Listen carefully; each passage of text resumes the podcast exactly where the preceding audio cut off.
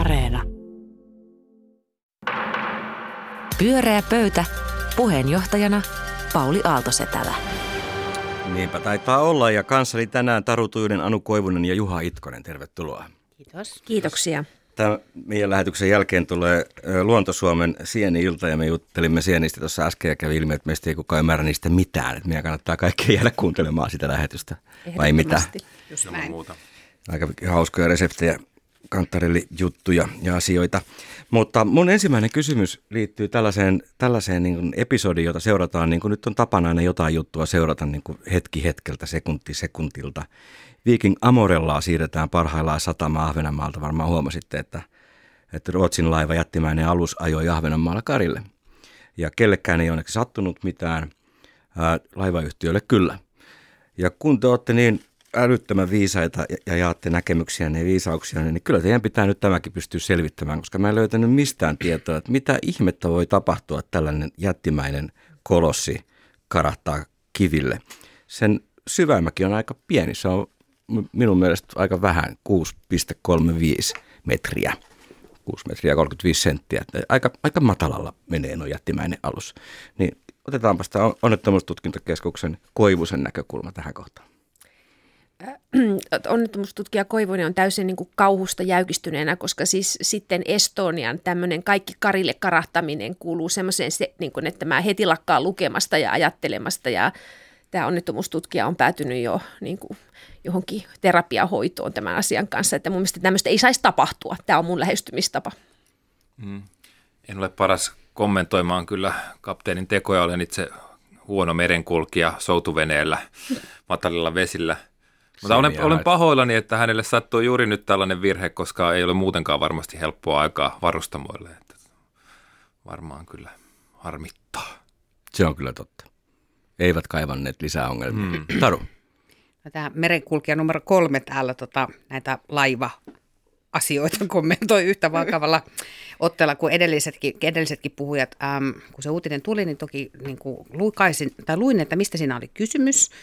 Ja kun selvisi, että kaikki ihmiset on turvassa ja suurilta öljyvahingoilta ja semmoisilta on säästytty, sen jälkeen en ole asiaa sen kummemmin seurannut. Toivomme, että laiva saadaan sieltä pois. Okei, mä kirjoitan muistiinpanoja, että älä keskustele pyörässä sienistä eikä meren.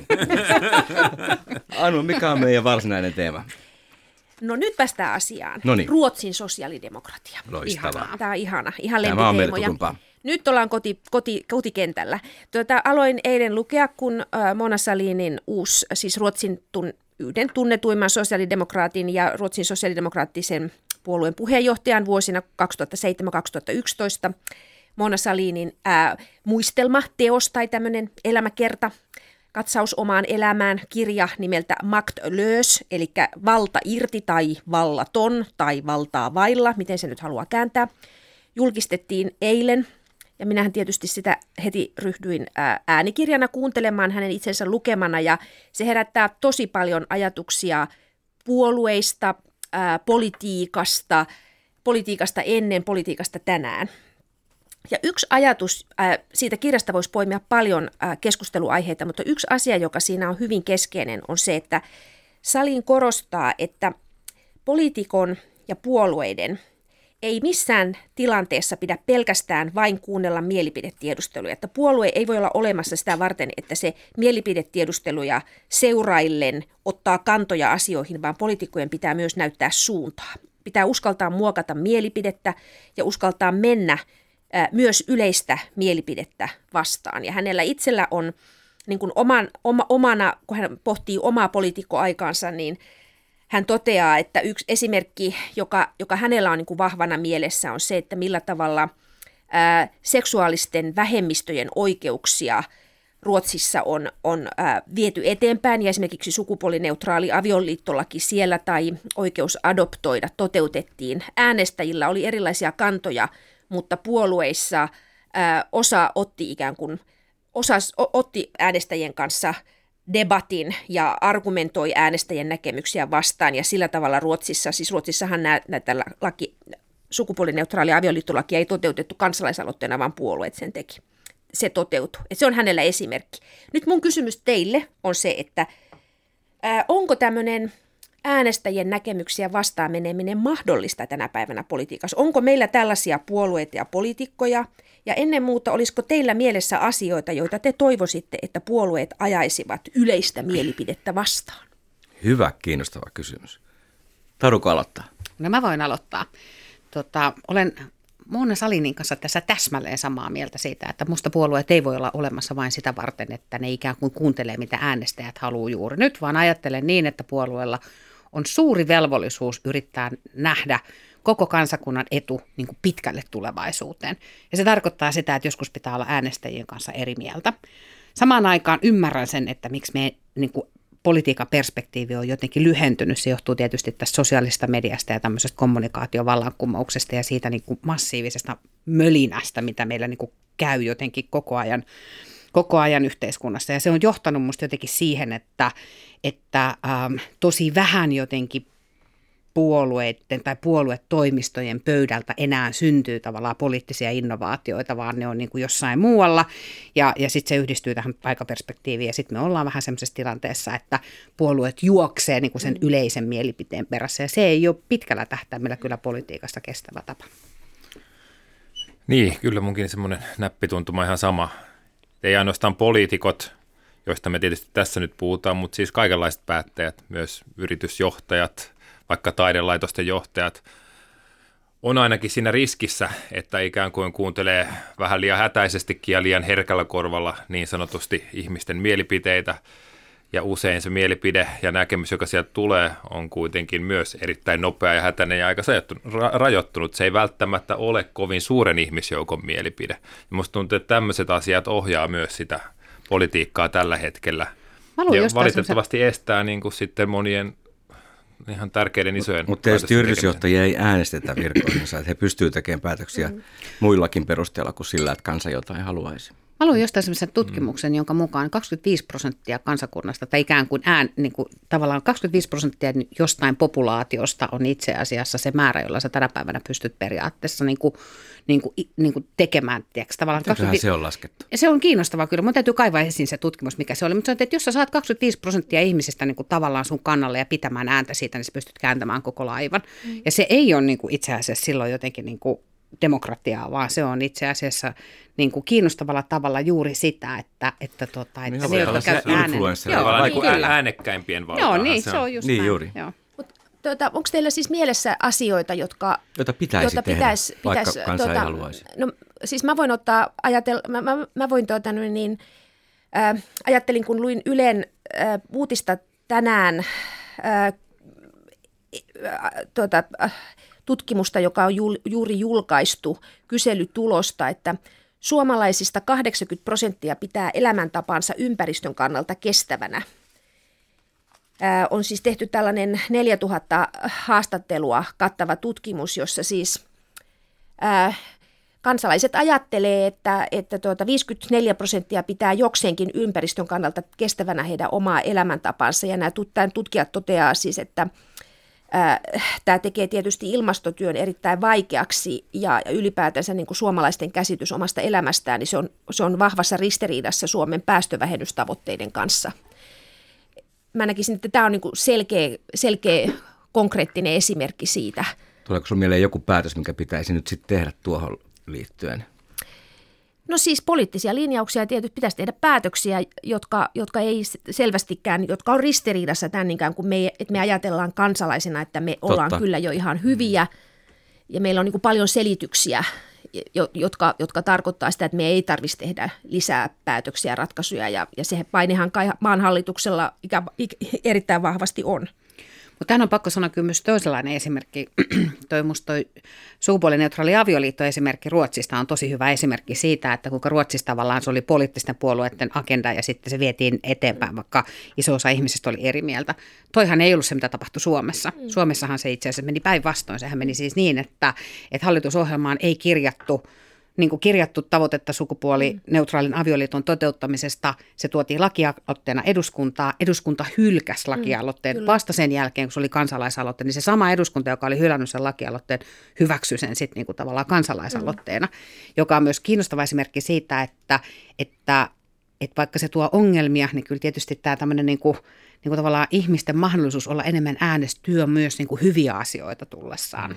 Mutta puolueet ei saisi hukata silti sitä missiota. Kysymys, että mitä pitäisi päättää, vaikka sitä tulisi lyhytaikaisesti tai lyhyellä aikavälillä? No mä ajattelen isoa ja vähän tylsää ja kauhistuttavan kuulosta kokonaisuutta, kun nyt yleensä työelämäreformeja, sosiaaliturvauudistuksia siihen liittyen. Se on mun mielestä ilman muuta sellainen kenttä, jossa pitäisi pystyä etenemään just niin kuin Sahlin sanoi, poliitikkoja myös mielipiteitä muokkaamalla, eikä vain niin kuin mielipiteisiin reagoimalla ja tavallaan niin kuin omaa porukkaansa herkällä korvalla kuuntelemaan. Muutenhan siitä ei voi tulla mitään. Ja mä en nyt tarkoita, että näitä pitäisi niin kuin heikentää, mutta ilman muuta ne pitäisi saattaa vastaamaan jo nykyisiä oloja ja tulevaisuutta.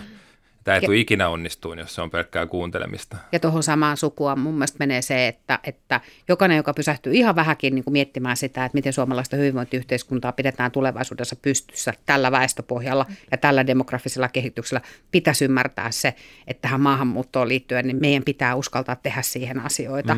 Ihan vaikka niin kuin tavallaan niin kuin se herättää paljon niin kuin intohimoja ja ihmiset on siitä monta mieltä. Toikin on hyvä esimerkki, eikö ole, Anu? Kyllä nämä varmaan on. Miksi näin ei sitten tehdä? Niin, se on se kysymys, että siksi mä kysynkin, että onko se niin kuin mahdollista, että jos ajattelee, että nyt meillä on tämmöinen kriisitilanne ollut, korona niin kuin tekee akuutin kriisin, niin onko tämä kriisi mahdollisuus tehdä radikaaleja päätöksiä ikään kuin sellaista? Pyörää pöytä. Pyöreä pöytä jatkaa. Hei, hyvin lähti liikkeelle ja seuraavaksi meille sitten tarjoilee oman teemansa, niin Juha Itkonen, ole hyvä. No pakko tuohon edelliseen vielä sanoa, että pakko uskoa sen olevan mahdollista ja ehkä se olisi entistä mahdollisempaa, jos vaikka Facebook lähtisi täältä livohkaan. Kiinnostava niin aasinsilta. Kyllä. Aika hiukan ontuva, mutta mä ymmärrän nyt, mitä hait sillä. Aasinsillaksi kuitenkin semikantava jopa. Ole hyvä, jatkava. Koska he ovat tällaista jopa uhanneet.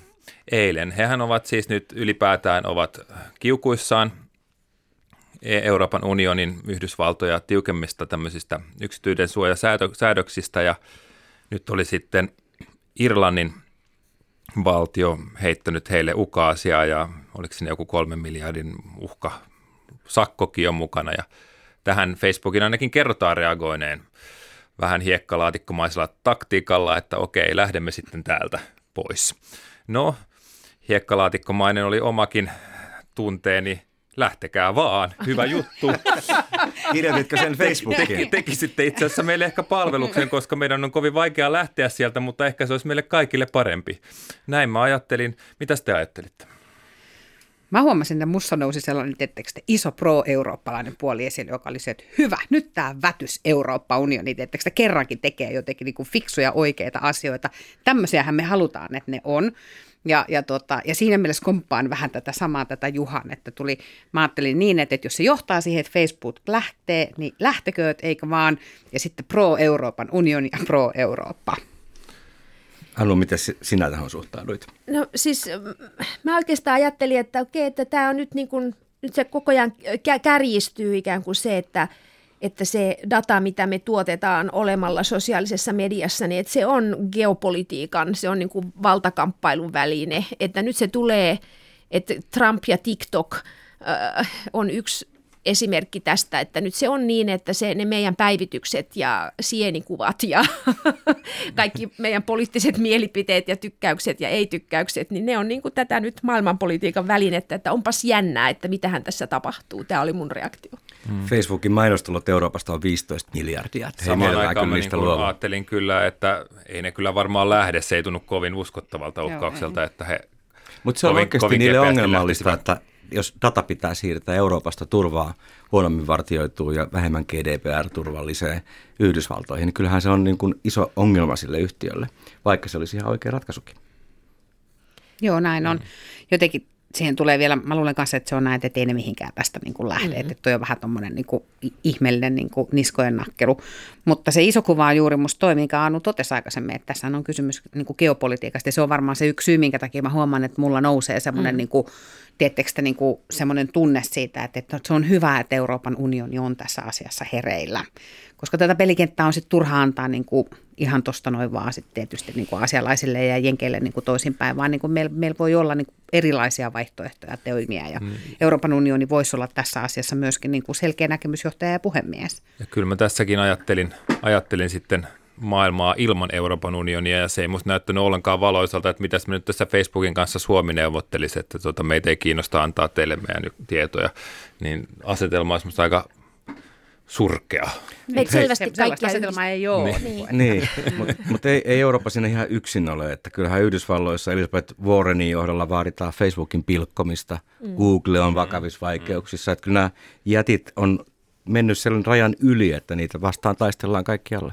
Mutta onhan tässä myös se, että jos ajattelee, että mehän kaikki kohdataan GDPR sitä kautta, että kun me mennään erilaisille verkkosivustoille, niin meidän odotetaan lukevan niitä loputtomia sivuja ja hyväksyvän ja niin kuin määrittelevän tarkkaan oikeuksia. Ja sitten aina kun sitä ryhtyy tekemään, niin tajuaa, miten toivotonta se on ja miten siellä sitten kuitenkin ikään kuin ne kolmannet osapuolet sitä dataa saa joka tapauksessa, niin tässähän tullaan niin kuin siihen, että tämä tekee konkreettiseksi sen, että mistä siinä on kysymys yhtäältä ja sitten toisaalta sen, että ollaanko tämän kanssa tosissaan. Onko tämä vain tyhjä kirjain vai ollaanko tämän kanssa tosissaan? Et sikäli mutta meitähän innostaa siis varmaan nyt täällä studiossa tämä EU paljon enemmän kuin sienet, että sikäli me ollaan vähän samanmielisiä. Niin me ollaan tässä kyllä. Niin. Mutta sitten mun Twitterissä oli tosi hyvä niin kuin kysymys kyllä siitä, että jos Facebook lähtee, niin sehän ei tarkoita vain Facebookia, vaan sitten siellä on niin kuin Instagram ja WhatsApp ja mitä näitä on. Tavallaan mäkin olin vähän sitä mieltä, että Facebook, menkö? Sitten mä olin vähän silleen Instagram, menkö? Sitten me viedään sun WhatsApp. Sitten mulle tulikin jo vähän paha mieli. Että. Nehän on aika kivoja, mutta sitten jos miettii sitä, että ne on kuitenkin yhdysvaltalaisten aivan niin kuin tällaisten jättiyritysten juttuja. Sinne menee meidän data, sinne on mennyt meidän mainostuloja, sinne on mennyt vaikka mitä. Että siis tavallaan jos ne lähtis, sehän olisi siis kertarysäys. Varmaan se tuntuisi kummalliselta, mutta moni muukin asia tuntuu kummalliselta. Muun muassa se, että tuli korona ja liikkumisrajoitusta vapautettiin. Niin kyllä me varmaan pärjättäisiin niin ilman Facebookia ja Instaakin. Ja jotain sellaistahan tulisi sitten tilalle. Ja ehkä niin me oltaisiin sitten onnellisempia ja ne rahat pysyisivät enemmän täällä eikä menisi sinne. Niin te ette ehkä huomata, että sellaisia medioita on kymmeniä nimenomaan. Eri ja jokuhan niistä lähtisi sitten. Mutta onko meillä eurooppalaisia? Ehkä olevista Euroopassa keksitty juuri mitään teknologiaa. Se on musta se ongelma, että me ei ole keksitty juuri mitään. Mutta musta se, että kun mä luin uusia tutkimuksia siitä, että kyllähän yhä nuoremmat suhtautuu yhä kriittisemmin siihen, että heidän dataa käytetään valuuttana. Ja se saattaa johtaa lopulta siihen, että on pakko näiden isojen jättien myös jäädä Eurooppaan, mutta muuttaa toimintaansa. Ja sehän olisi ehkä meidän kaikki etu. Niin, mutta tässä on just se kysymys, että onko meillä onko vielä sellaista valintaa tehtävänä? Se on varmaan niin kuin se kysymys, että onko sellaista valintaa oikeasti vielä tehtävänä, että sitä dataa pystyy hallitsemaan. Että kyllähän mäkin mielelläni haluan uskoa data-aktivismiin, mutta musta se niin kuin on yhä vaikeampi kuvitella, mitä se olisi. Se on koko ajan vaikeampaa, mutta esimerkiksi Suomessa niin oliko joka 5. nuori on deletoinut jonkun Facebook- tai Insta-tilinsä pois sen tähden. Että se on, tosin me ei tiedetä vielä, että tuleeko he takaisin sinne, että onko tämä vaan joku tämmöinen paasto. Mutta siis tällainen käyttäytyminen on kaikki pois siitä ansaitamallista, eli mainonnan myynnissä. Että jos nuoret ei enää käytä sosiaalista mediaa niin kuin aiemmin, niin silloin se ei enää toimi. On pakko muuttaa toimintaa. Liittyy myöskin paljon siihen, että nähdäänkö me tämmöistä niin kuin ylipäätään niin kuin internetin pilkkoutumista tai sirpaloitumista, niin kuin, koska tämä tuntuu, että tämä on rajattomuus ja nämä niin kuin tavallaan niin kuin siitä seuraa sitten tällaisia niin kuin massiivisia isoja firmoja, joita ei pysty hallitsemaan valtiotasolla ja muuta, että onhan koko internetin tulevaisuus. On. World Wide Webin keksijä Tim Berners-Lee haluaisi, että koko internet keksittäisi uudestaan, turvallisemmin. Musta toi oli mahtava tuo Juha visio siitä, että tämmöisiä tavallaan niin kuin tulisi tämmöisiä niin kuin koronan kaltaisia ulkoisia asioita, jotka vaikuttaisi siihen, että me jouduttaisiin neuvottelemaan joitakin asioita uusiksi. Niin, että se liittyy vähän tuohon, että me otetaan asiat ympärillä itsestäänselvyytenä ja Facebook on jo muuttunut niin kuin semmoiseksi, mutta eihän se lopulta ole kuin yksi palvelu tuossa. Mutta siis mäkään sen välitöntä tuhoa nyt kovin helposti. Se on jo niin iso. Nyt jos ajattelee sitä sitten taas yrityksenä, että sillä on kuitenkin valtava valta ja kyky syödä kilpailijoitaan pois. Mutta mitä te ajattelette, että onko EU, niin kuin, mikä tämä EU-Facebook-suhde on, että onko siinä oikeasti, voiko EU haastaa Facebookin vai onko Facebook isompi kuin EU? Facebook on isompi kuin Kiina. Se on yksi maailman suurimmista yhtiöistä, että ei sille EU mitään mahda kyllä. Kyllä, mutta kuluttajat ainakin niin kuin vastuksen pystyy antamaan. Mä oon samaa mieltä, että se ei ole instituutiokysymys, vaan se on kuluttajakysymys, niin. Eikö niin? Ja sitten jos meillä on riittävästi kuluttajia, jotka ajattelee tässä nyt ehkä, niin kuin, me vähän samanmielisesti tunnutaan ajattelemaan, että häipykööt, eikö vaan, niin se antaa itse asiassa sen vipuvoiman EUlle toimia, jos sikseen tulee. Täytyykin jakaa tämä mielipide Facebookissa. Kyllä, täytyypä käydä järjestelmään. Häipykää. Häipykää. Teitä ei kaipaa kukaan. Kyllä ne on kuulosti, ne on siellä kauhuissaan siellä. Pyörää pöytä. Pyörää pöytä jatkaa elämänsä sosiaalisessa mediassakin. Mä pahoin pelkään kritiikistä huolimatta. Mikäs meidän viimeinen teema on, Taru? Huomasitte eilen varmaan sellaisen uutisen, jossa Suomessa korkein oikeus päätti, että tämmöinen uusnatsistinen pohjoismainen vastarintaliike piti oikein lukea. Tämä tarkkaitsemme nimeä oikein ja sen alaosastot ja taustajärjestö Pohjoinen perinne ry on lakkautettava. Ja, tämä päätös oli tietenkin siinä suhteessa poikkeuksellinen, että Suomessa ei ole taidettu yhdistyksiä lakkauttaa sitten 70-luvun alun jälkeen, ja meillähän on itse asiassa perustuslaissa tosi vahva oikeus, joka liittyy yhdistymisvapauteen, ja että meillä Suomessa saa perustaa yhdistyksiä ja sellaisiin kuulua, ja sillä sipuli. Ja tästä on sitten monetkin juristit kommentoineet tätä, koska siis sitä pidetään tosissaan jonkunlaisena ennakkotapauksena, jossa korkein oikeus otti niin kuin vahvasti kantaa nimenomaan sananvapauskysymyksiin ja tämän tyyppisiin. Ja on varmaan niin kuin kiinnostavaa nähdä, että mitä tästä seuraa. No sosiaalisessa mediassa seurasi paljon keskustelua, joten ajattelinkin kysyä teiltä, että minkälaisia ajatuksia tämä päätös teissä herättää ja mitä ajattelette, että minkälaista, mitä tästä seuraa vai seuraako mitään? Vai pidettekö tätä täysin niin kuin yksiselitteisenä ja vailla problematiikkaa? Ei tämä varmaan sitä ole, mutta tunnustan, että olin pelkästään iloinen, ainakin tästä päätöksestä, että en mä millään tavalla kaipaa tätä edestä, ja musta on täysin oikein, että se kielletään. Musta ne perustelut oli täysin järkevät. Sananvapaus ja yhdistymisvapaus on nimenomaan demokraattisen yhteiskunnan arvoja, ja tämä järjestöhän pyrkii vaan ihan leimallisesti kumoamaan tämän koko yhteiskunnan, ja lisäksi on käyttänyt väkivaltaa, joten pidän oikeutettuna.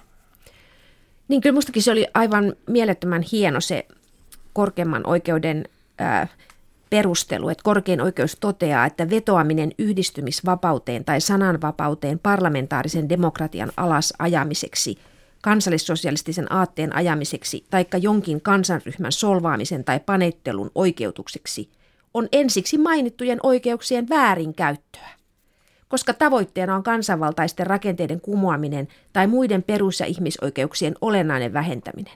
Niin musta kyllä tämä, niin kuin mun mielestä me tarvittiin tämä linjaus niin kuin semmoiseen yhtäältä toisaalta niin kuin vatvomiseen ja jotenkin semmoinen, että abstraktiin periaatteeseen vedotaan ja sillä tavalla ikään kuin sysätään tämän vaikean rajan vetämistä. Että tässä niin kuin asetetaan rajaa, mutta onhan me silti ihan samaa mieltä, että enhän mä halua, niin kuin, että sellaista maailmaa, jossa niin kuin yhdistys kerrallaan käydään oikeusistuimessa läpi sitä, että ketkä saa toimia.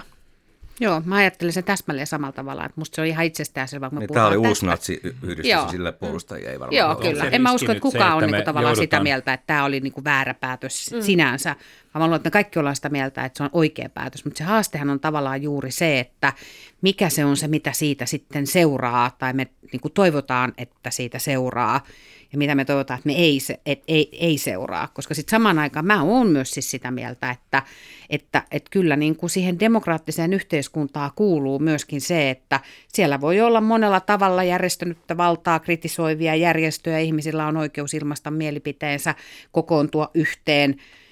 Se ei tietenkään tarkoita sitä, että saa tehdä laittomuuksia tai että saa tehdä väkivaltaa tai niin kuin juuri noin, että se on hyvä, että tuohon vedettiin selvä viiva siihen, että mikä on niin kuin se, missä kulkee se raja, kun me puhutaan niin kuin demokraattisessa yhteiskunnassa toimimisessa, mutta että väkevä on myöskin suomalainen yhdistymisvapaus. Niin, mutta jos se oli kuitenkin näin harvinainen päätös ja se rima vedettiin näinkin korkealle, perustelu on noin elegantisti muotoiltu, niin onko tässä nyt sitten lopulta iso riski, että tässä ryhdytään niin kuin kovin laajaa järjestöjoukkoa perkaamaan? Moottoripyöräkerhot on varmaan seuraava, joka mietitään, että onko jenginliivit järjestäytyminen moottoripyöräjengeille, rikollisjärjestöille, niin sallittua. Sitähän keskustelua on käyty aiemminkin. Mutta eikö se mahda kuitenkin, tässähän ollaan niin kuin todella korkealla tasolla, koska tässä puhutaan ikään kuin siitä, että toiminta niin kuin uhkaa demokratiaa ja se, että se on demokratian vastaista toimintaa ja että siellä... perustuslain vastaista, että tässä ei niin kuin kyse ole vain siitä, että on rikollista. Tavoitteena kansallissosialistinen yhteiskunta oikeastaan, en nyt muista tarkkaan mitä siellä on puhuttu, mutta varmaan suurin piirtein näin, niin kyllähän se itse asiassa eroaa moottoripyöräjengin toiminnasta. Niin. Hän pyrkii suurin piirtein niin kai harrastamaan rikollisuutta demokraattisessa yhteiskunnassa. No niin, ok. Koska miksi ei? Niin, että eihän tämä... Yrittämisen vapaus. Että olisihan se tämän päätöksen trivialisoimista, jotenkin sen latistamista sanoa, että siitä seuraa se, että kaikki yhdistykset, joista ei tykätä.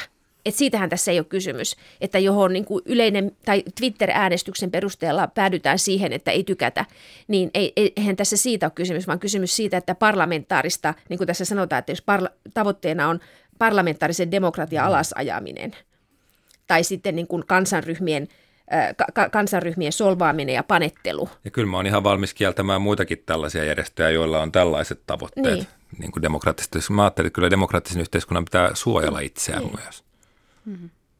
Mä ajattelen siis samalla tavalla kyllä sen, että nämä ei kuulu. Tuleeko teille mieleen muita tällaisia samanlaisia järjestöjä tai yhdistyksiä? En kyllä lonkalta rupea heittelemään. Niin saavat vaan uusia jäseniä, ei ole oikein hyvä idea. Niin, enkä myöskään halua tuomita ja tietämättä, mutta niin kun noita mä oon jonkun verran seurannut ja olen täysin varma, että olen tätä mieltä kuin olen tässä sanonut. Ne aatteethan ei katoa, että he löytää sitten uuden korin niille. Joo, valitettavasti näin se on. Niin, mutta sitä vartenhan meillä on niin kuin tavallaan, että meillä on väkivaltamonopoli on annettu tietyille tahoille, meillä on poliisia, meillä on armeija, joilla on niin kuin mahdollisuus sitten puuttua siihen, että siitähän tässä on just kysymys, että ketkä niin kuin tavallaan pelolla ja kauhulla voi yrittää pistää tällaisen demokratian pois pelistä. Musta jos mä oikein mielestä oli poliisihallituksenkin toivoma. Nimenomaan. Niin oli jo. Kyllä. Näin oli jo. Ei tästä nyt oikein väittelyä meinaa saada samanmielisiä, että ihan mahtava päätös ja kaikki hyvin. Niin, musta oleellista on tavallaan se, että ja mä luulen kanssa, että se ei nyt, että sinänsä niin kuin tässä kontekstissa niin on vaikea ajatella, että kukaan se olisi siitä niin kuin eri mieltäkään. Että musta tavallaan se kysymys kuuluu, että ollaanko me sitä mieltä, että se rima vedettiin niin kuin oikeaan kohtaan, koska siis sitä rimahan ei ole ilmeisesti kauheasti muissa maassa niin kuin itse asiassa vedetty vielä hirveästi mihinkään. Ja tämäkin todella pitkä prosessi. Ja tämäkin oli tosi pitkä prosessi ja sitten se tuli. Ja sitten se kysymys tavallaan kuuluu, että minkälaisia tulkintoja se tulevaisuudessa tulee saamaan.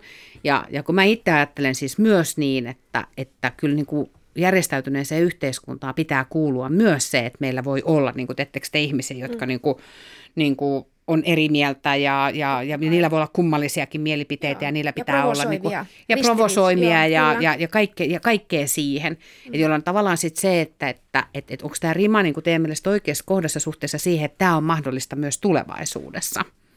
Ja se on musta niin kuin se, koska yhdistymisvapaus on musta tosi tärkeä vapaus, se on musta ihan valtavan tärkeä niin kuin vapaus, mikä meidän suomalaisille on annettu siihen, että me saadaan kokoontua toistemme kanssa niin kuin ihmeellistenkin asioiden äärelle.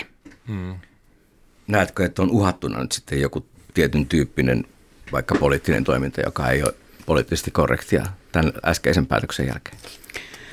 No en näe, että olisi uhattuna. Mä jotenkin näen sen niin, että tämä on juuri niin kuin tuossa päätöksessä jotenkin musta hienosti todettiin se, että tässä myöskin demokratia suojelee itse itseänsä. Että se on niin kuin tavallaan valittu malli, se millä me niin kuin toistemme kanssa ollaan opittu olemaan ja että se on se, mikä me on valittu myöskin tulevaisuudessa. Ja musta se indikoi niin kuin tavallaan sen tyyppisen niin kuin linjanvedon. Mutta näenkö mä sen, että voiko tavallaan tällaista tulla niin kuin muualta? Niin musta se on sitten ihan niin kuin mahdollista kyllä, että tavallaan, että maailmassa on ihmeellisiä asioita ja jotenkin niin kuin itse asiassa suomalaisen yhteiskunnan näkökulmasta tämä on varmaan ihan hyvä linjanveto. Että tarvitaanko tätä linjanvetoa jossakin muissa kohdissa, niin mä luulen, että voi olla, että tarvitaan. Ja sen takia on musta tärkeää, että siitä yhdistymisvapaudesta käydään myös etukäteen keskustelua, eikä vaan silloin, kun se niin kuin pistemäisesti osuu kohdalle. Pyörää pöytä. Pyöreä pöytä hei on taas jakanut näkemyksiään koko kansalle. Oli hauska jutella teidän kanssa. Vielä studiossa eikä minkään Teamsin tai jonkun muun vempeleen kautta. Eikä Facebookissa missään nimessä, mistä Juhakin nyt lähtee varmaan pois. Kyllä, kyllä. Niin, että se on looginen laajuus. Niin, just näin. Vihas. Kiitoksia. Taru Tujunen, Anu Koivunen ja Juha Itkonen. Tämä oli Pyöreä pöytä ja minun nimeni on Pauli Aalto-Setälä. Menkää metsään. Hei hei. Pyöreä pöytä.